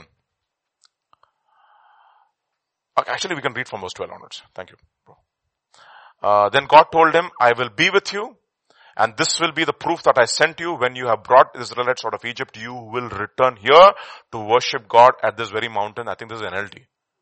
Oh yeah, no problem. No problem. Verse 13 now. Then Moses said to God, indeed, when I come to the children of Israel and say to them, the God of your fathers has sent me to you, and they say to me, what is his name? What shall I say to them? Okay, you sent me, but what shall I say to them? Next verse. And God said to Moses, I am who I am. And he said, thus you shall say to the children of Israel, I am sent. Me to you. Okay. This is what we call as authority. Okay, let's go to Matthew chapter 28 now. And verse 16, 17 onwards. When they saw him, they worshipped him, and some doubted. Okay, there's some people who always keep doubting after seeing the resurrected Jesus. It's okay, no problem. And Jesus came and spoke to them saying, everybody say that? Not just some authority. All authority has been given to me in heaven and on earth. And then, go therefore and make disciples of all nations, baptizing them in the name of the Father and of the Son and the Holy Spirit, teaching them to observe all things that I've commanded you. And lo, I am. See that. I am with you always. Okay, even to the end of the age. You know what it's saying? My presence will be with you. My very presence will be sufficient. You will have such kind of an authority and unction over your life so that when you speak, people will be arrested by your teaching. That's what we need. And we need the authority and unction of the Holy Spirit over our lives. The I am of God. The name. This is obviously he's talking about the name of God, but I am sent means I will give you all the provision you need. If your aim in your life is to teach people, first to make disciples of people, not just to make converts of people. Okay. Converts. It's very important, no? The strength of a church is directly proportional to the number of disciples, not the number of converts. In fact, if you have more converts and less disciples, that church is very weak. Let us say you have a 500 member congregation. I'm just giving an example. And then 450 members are converts and 50 disciples. Your church is as good as 50.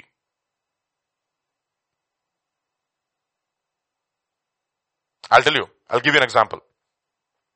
We have processors, no? Processors.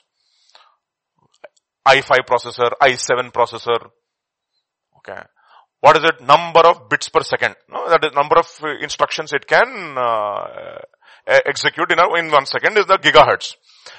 But if it is 1.5 gigahertz, do you think it executes 10 to the power of 16 instructions per second? No. The effective speed is equal to the speed of the bus. You know that, right? The bus speed.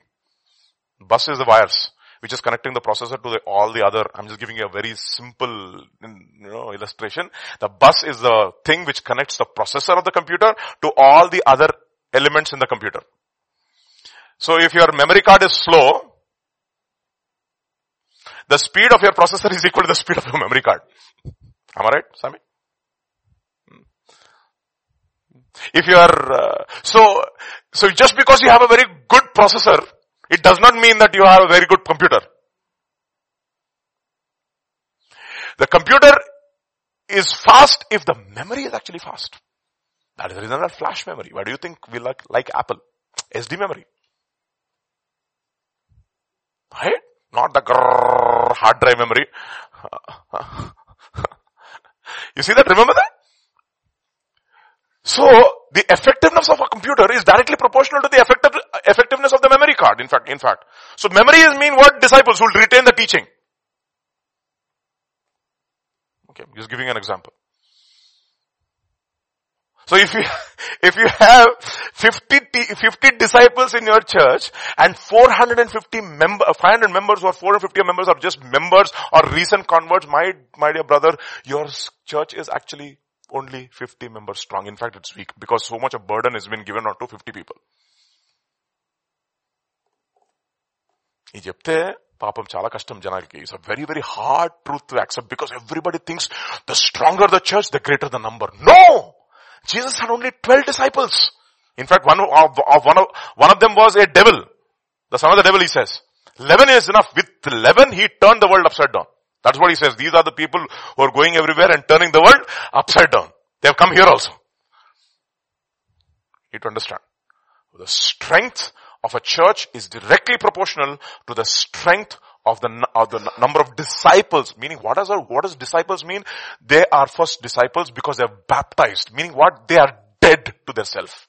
You can tell them anything, they will take it because their flesh is dead. They will not get offended.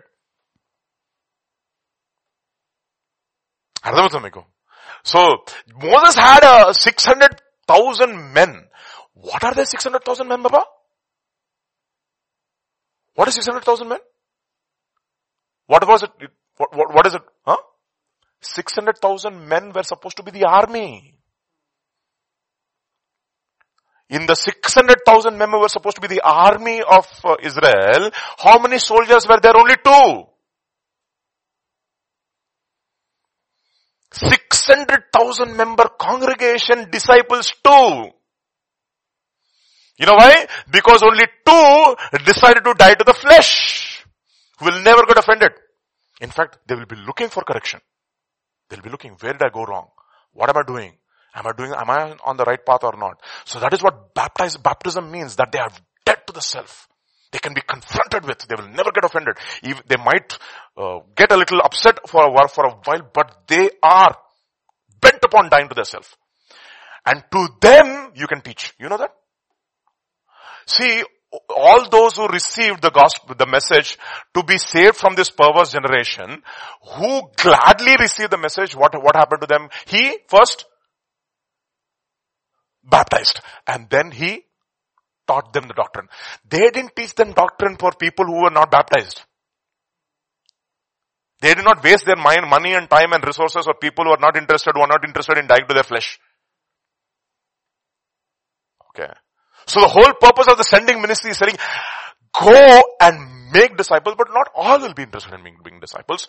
In fact, it says, all were baptized into Moses, all were baptized in the cloud, all were came through the Red Sea, but with many of them, God was not pleased and they perished in the wilderness. So the ultimate sending is just not to send them and to bring them out to serve them out, but to make them into disciples. That should be the end result of the whole process of being sent. And how do you know that that your ministry is successful? Because they have been taught to obey. Some things. All things. I have commanded you. And therefore, I am with you. If you have this as your objective, you know what God says? I am who I am. I'm with you. My dear brothers and sisters, this is so important for us. Question to all of us, are we disciples? Are we really living the reality of our baptism every day? Can we be taught to obey all things? Important.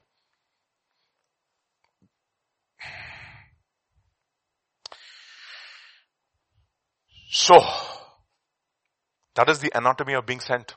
But still not complete, isn't it? Something else he has to do. Moses says, I can't do, I don't have anything. Okay. Exodus chapter 4 now. Let's read. Go to Exodus chapter 4.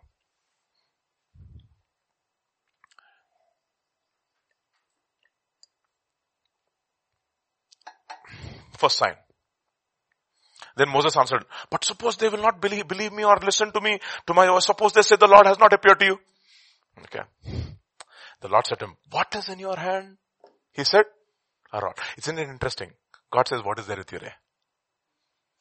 Not the wisdom that not the degrees that I acquired from all my universities. University of Alexandria se usko PhD hai. Kisko? Moses ko. Alexandria is in Egypt? Alexandria is in Egypt. I don't know what those days, maybe it's a university of Ramses or I don't know which university. Because I think Euclid lived during those times, right? We'll ask Peter. Peter is also a mathematician. So they were all excellent brainy people, okay? He says, what do you have? He's not showing his certificates from University of Alexandria. In fact, Paul also said, he studied under Gamaliel where? In Tarsus. Okay, there were two universities those days. There was a University of Tarsus and there was a University of Alexandria. Apollos was a guy graduated from Alexandria and Paul was graduated from Tarsus. Well, these two people built the church. Mighty, one was mighty in scriptures and the other was the one who God used to write the doctrine of the church. Okay, so two people, but they didn't say, you know what, our credentials are from Tarsus and Alexandria. No. This guy was mighty in the scriptures. Who? Apollos. But here in this case, he says, I'm not having any credentials. They will ask me for my ordination certificate. Right? Who sent you? Remember David Wilkerson, right? In one of his messages, crossing the switchblade. So those people ask him, show me your ordination certificate. Okay, that you're really, really an ordained preacher. Okay, then he has to show his ordination certificate. You can't preach here. And then suddenly one police fellow comes and puts an American flag and says, now you can preach. It's a free country. Okay. Anyways, that's, look at what he says. What is there in your hand? He says, rod. Dress mera nahi hai. Chappal mera nahi hai.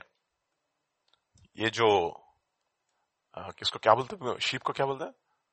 Bakri, huh? Bakri nahi hai, na? Or sheep. मेमना मेरा नहीं है सब कुछ madam का है मेरा तो सिर्फ रॉड है all I have is in my hand is one rod He says, that is enough. Cast it to the ground. So when he cast it to the ground, it became a serpent and Moses fled from it. And then again Jesus says, the Lord said to Moses, reach out your hand and take it by its tail. Okay, you have to flee from serpents, no? Yesterday again we had one Russell's viper coming across our home.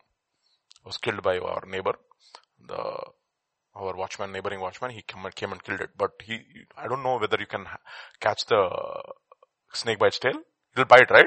You have to catch it by the tail. Okay, fine, whatever, I don't know. I'm not an expert in snake catching. Actually, I also run like Moses. Reach out your hand and take it by its tail. And he reached out his hand and caught it. And it became a rod in his hand. That they may believe that the Lord, your God. No, that symbolizes authority over every power of darkness. So much so, when he pushes the rods puts the rod on the floor, it turns into a snake. The sorcerers of the Egyptians also come and put their rods. All their power is in the rod. Whose rod? Sorcerer's rod. Not in Moses' rod has no power. Power is in God. Our God is not a magician. He doesn't do tricks. So what does Moses' rod do? Consumes their power first. It confronts the powers of darkness and consumes and disarms them. That's exactly what it does. So what God is telling Moses? I'm sending you with authority over every power of darkness. And this rod is a symbol of your authority. And they will know. 2 Timothy chapter 3. Verse 5 onwards. We know this, okay? Perilous times will come. People will be lovers of themselves, lovers of God, lovers of pleasure, etc. And what will they have? They will have a form of godliness, but denying its power. And from such people turn away. For of this sort are those who creep into houses and make captives of gullible women, loaded down with their sins, led away by various lusts. Always learning and never able to come to the knowledge of truth. Now, as Janus and Yambres resisted who? Moses. So do these also resist the truth. Meaning, you know what God is telling Moses? I'm giving you the authority to consume every false doctrine which opposes truth. You'll be able to do it. That is the authority with which I'm sending you.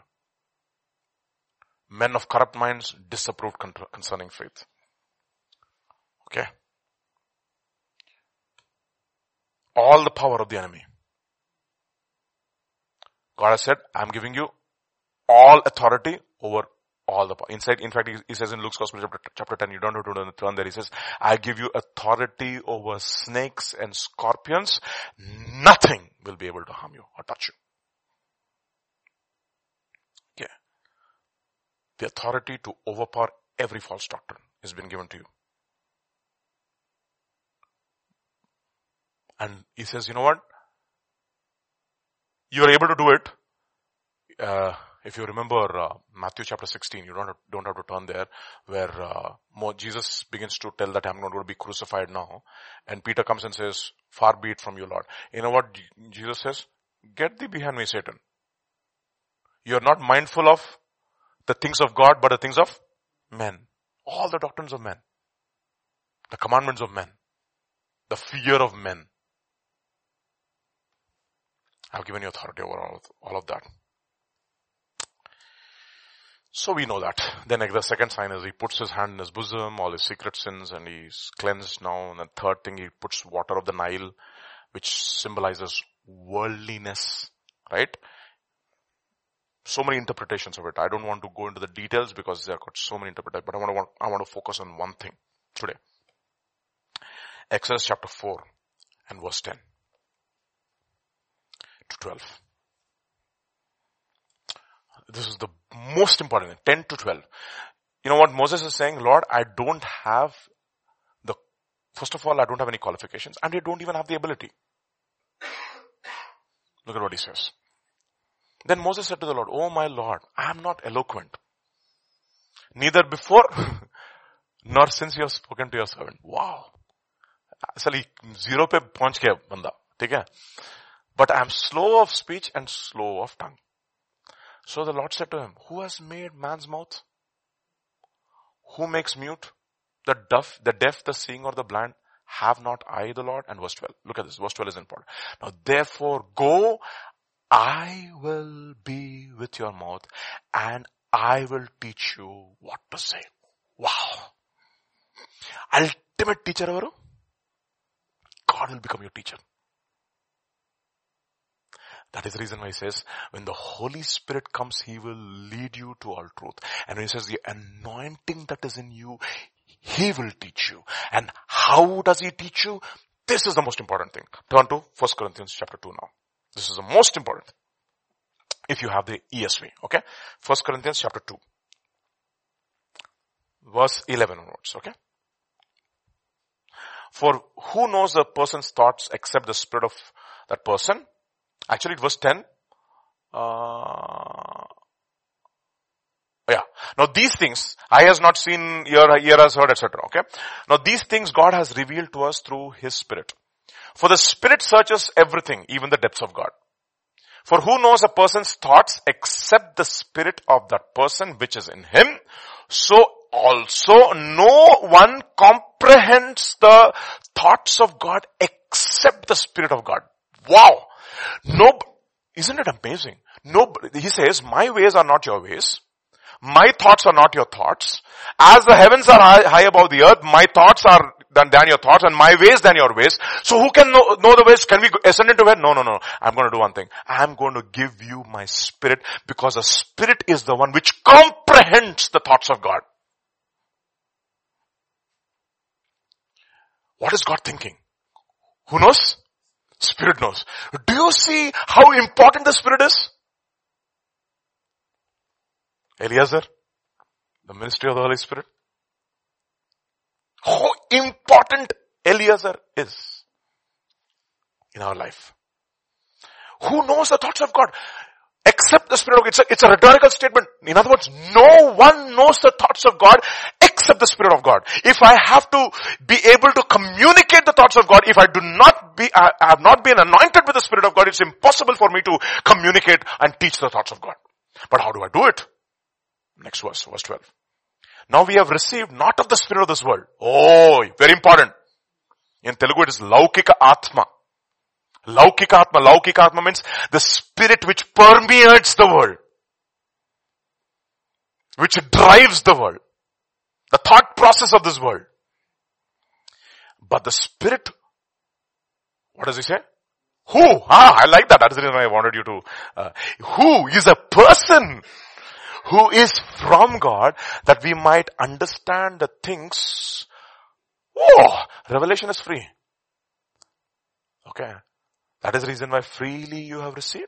Freely you have given. We sing that. Freely, freely we have received. Freely, freely give. Go in the world, etc., etc., etc. But we don't do it any more freely these days. That we might understand the things freely given to us by God. And then look at this. How do we impart this wisdom? This is powerful. We impart this in words. Okay. We have to ultimately speak. We can't speak in heavenly language. Obviously, if I speak to you in tongues and teach you in tongues, the whole thing is confusion and not exhortation and encouragement or edification. Look at what he says. And we impart this in words, not taught by human wisdom, but taught by the Spirit. That means the Spirit himself will give us the words which we have to use to communicate his truth. And but how do you do that? Interpreting spiritual truths to those which are spiritual. That is the only way we study the Bible. You can have so many other books, my dear brothers, but the only way we study the Bible is by comparing spiritual truths with spiritual truths. So we use the Bible to interpret the Bible. So therefore the quintessential or the only principle of so-called hermeneutics, principles of biblical interpretation as they call it, is to let the Bible interpret itself. That is the reason why we see patterns and study the patterns in the Old Covenant to understand what it is to be sent. etc., etc., etc. So what are we doing? We are comparing spiritual truths with spiritual truths and drawing out spiritual knowledge, and we are using the words which the Spirit is teaching us so that we can impart spiritual wisdom. And therefore what we ask, God give us a spirit of wisdom and revelation. Why is this important? Where there is no revelation, people perish or lose all restraint. You know why? There is absolutely no restraint in the church of the living God these days, because there is no fresh revelation of God. Simple.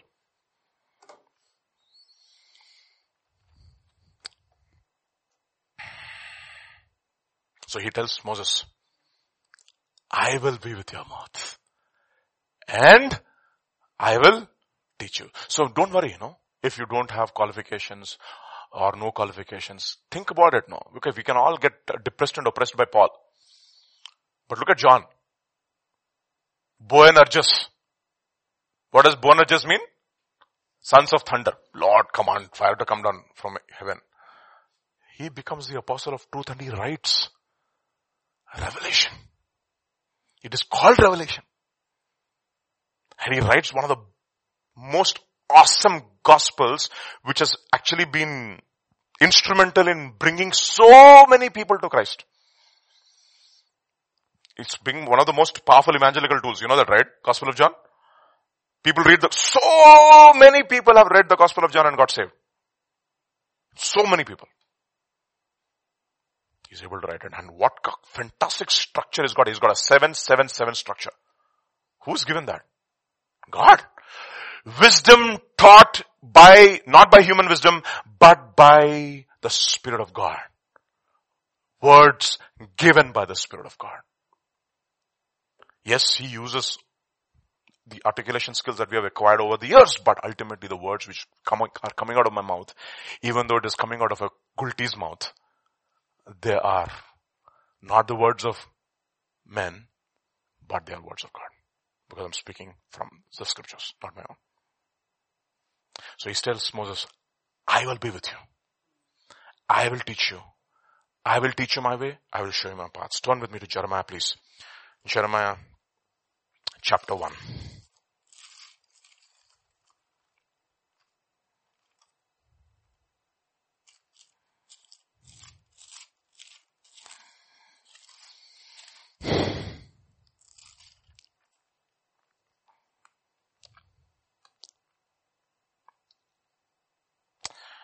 Verse 4 onwards. Now the word of the Lord came to me saying, before I formed you in the womb, I knew you. And before you were born, I consecrated you. And I appointed you a prophet to the nations. So when did our calling come? Before the foundation of the world. It only got clearer in time, but it was ordained before time. Whenever that was. That is remarkable. That is something which you can actually think and get crazy, go crazy and come back tomorrow again. Okay. Or in the evening first. Okay. Then I said, our Lord God, behold, I do not know how to speak. I am only a youth. But the Lord said to me, do not say I am only a youth. For to all to whom I send you, you shall go. And whatever I command you, you shall speak. And look at the next verse. I love the next verse. Do not be afraid of them. For I am with you to deliver you, declares the Lord. Then the Lord put his hand and he touched my mouth and he said, behold, I have put my words in your mouth. Wow. And the next verse. You don't have to then go there. Verse 10. Yeah. See, I have set you this day over nations and over kingdoms. What will you do? You will use the words to pluck out. Okay. Then you will break down every false ideology. I told you, it's confronting the powers of darkness.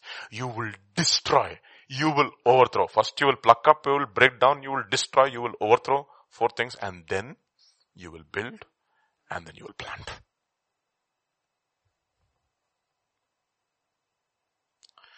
You see, if God is not there with my mouth, and go to same chapter. and verse 17. Verse 16 onwards.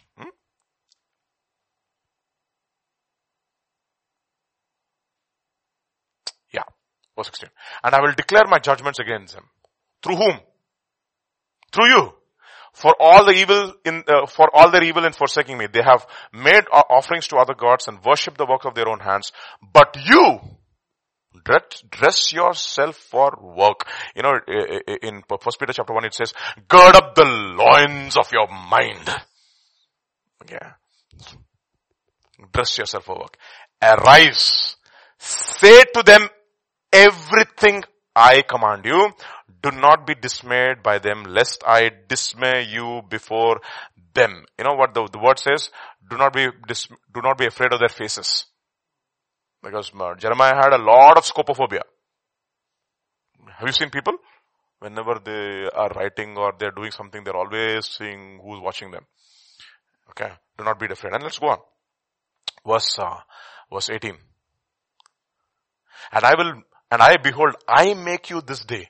What am I going to do? Make you a fortified city. An iron pillar and bronze walls against the whole land and against the kings of Judah, its officials, its priests, and the people of the land. They will fight against you, but they shall not prevail against you, for I am with you, declares the Lord, to deliver you. That's it. That is how this commission starts. But you know what we should do? You should be like Ezekiel. Turn with me to Ezekiel now. Why am I using all these words? Because Ezekiel, all these prophets, they had a touch of God over their lives. And first thing God touched them was their mouth. Chapter 3.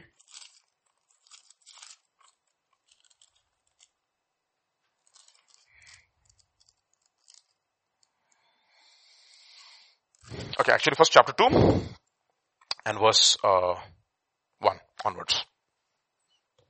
And he said to me, Son of man, stand on your feet and I will speak to you.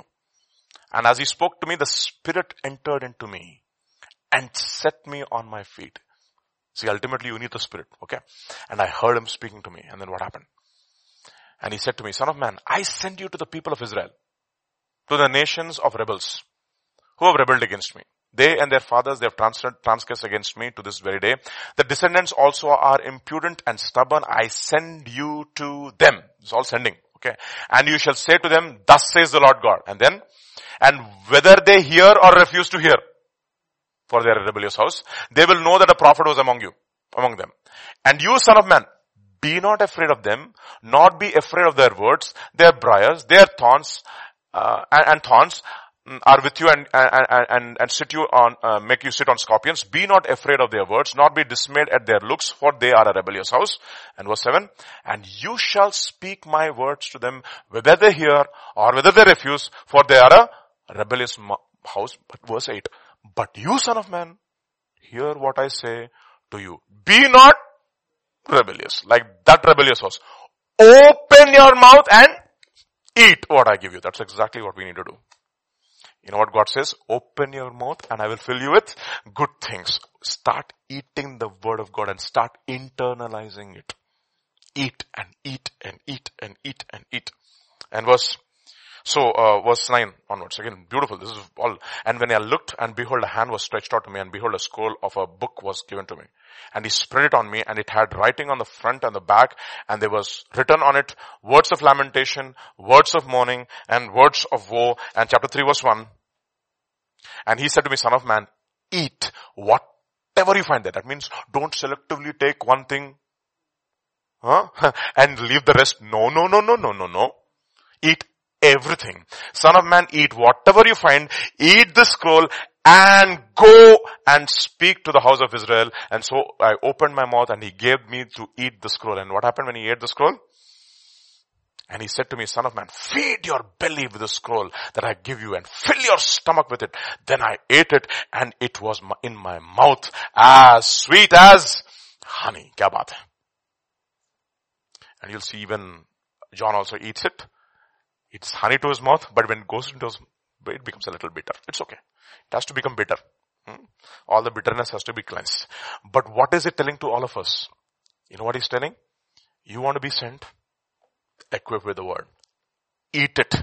Just not eat it, digest it. Ezra chapter 7 verse 10. You know this very well.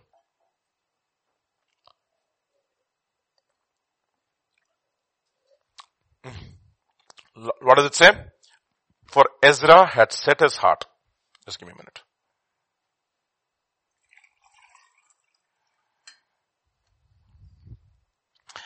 Yeah. Ezra had set his heart to study the law of God. First to do it. And then to teach statutes and rules in Israel. First, study the law of God. Second, do the law of God. And then third, teach the law of God. That is the anatomy of being sent. Alright? So this morning, even as we close, final thought. You know, we are not servants of men, but servants of God. So what we do? This is the final thought I want to give you. 2 Timothy chapter 2 verses 14 and 15. To all of us. Okay. The word of God is honey. Understand that. Okay. Taste and see that the Lord is good. You eat it and you will enjoy it. Verse 14 and 15. Remind them of these things and charge them before God, and not to quarrel about words which does no good, but only ruins the ears. And verse 15. Do your best to present yourself to God as one approved by God. That's the whole connotation over here. Do your best to present yourself to God as one approved by God, a worker who has no need to be ashamed, rightly dividing the word of truth. May God grant us grace to that end. Okay. May God grant us grace to that end, that we will study, we will read, we will meditate, and we will be equipped. We'll eat the word first ourselves. Eating the word ka matlab kya hai? We'll hear. We'll obey. We'll hear and obey. That's what it says, right? Simple. Who's a man who's building his house on a rock? The one who hears and one who obeys. Faith comes by hearing, and hearing by the word of God. Once you get the faith, there's an obedience which comes from faith. Okay. God is calling us to that. So this morning, even as we end, let's all pray and we'll ask God, Lord, grant us grace, Lord. Grant us grace so that we will be a set of people who will devour your word. Okay. This time that God has given us, this is 33rd day, Dr. Richard? 33 days. Okay. 33 days. Kya baat hai. Just 33 days of hopefully teaching which encouraged and exhorted you, to spurred you to action, like Ecclesiastes. Okay. Hopefully it has been taught in ways which was interesting. Hopefully we have emphasized on truths which matter. Okay. So this morning, let's pray. Father, we just thank you. Once again, we praise you. We worship you. We give you glory, Lord. We give you honor. We give you thanks. You are a good God, and your mercy endures forever. We have studied your word today, this morning, and we believe, Father, that this word will become life. Life, that your people will eat it, and it will not be bitter, but it will be like honey. They will just not eat the good, they will eat the whole counsel of God, the lamentations, the woe, and all the other mournings. Father, grant us grace to that, and we pray. And let your word become a part of us. It is because what we eat is what we truly are. Father, we thank you, we praise you, we give you glory. For in Jesus' name we pray. Amen.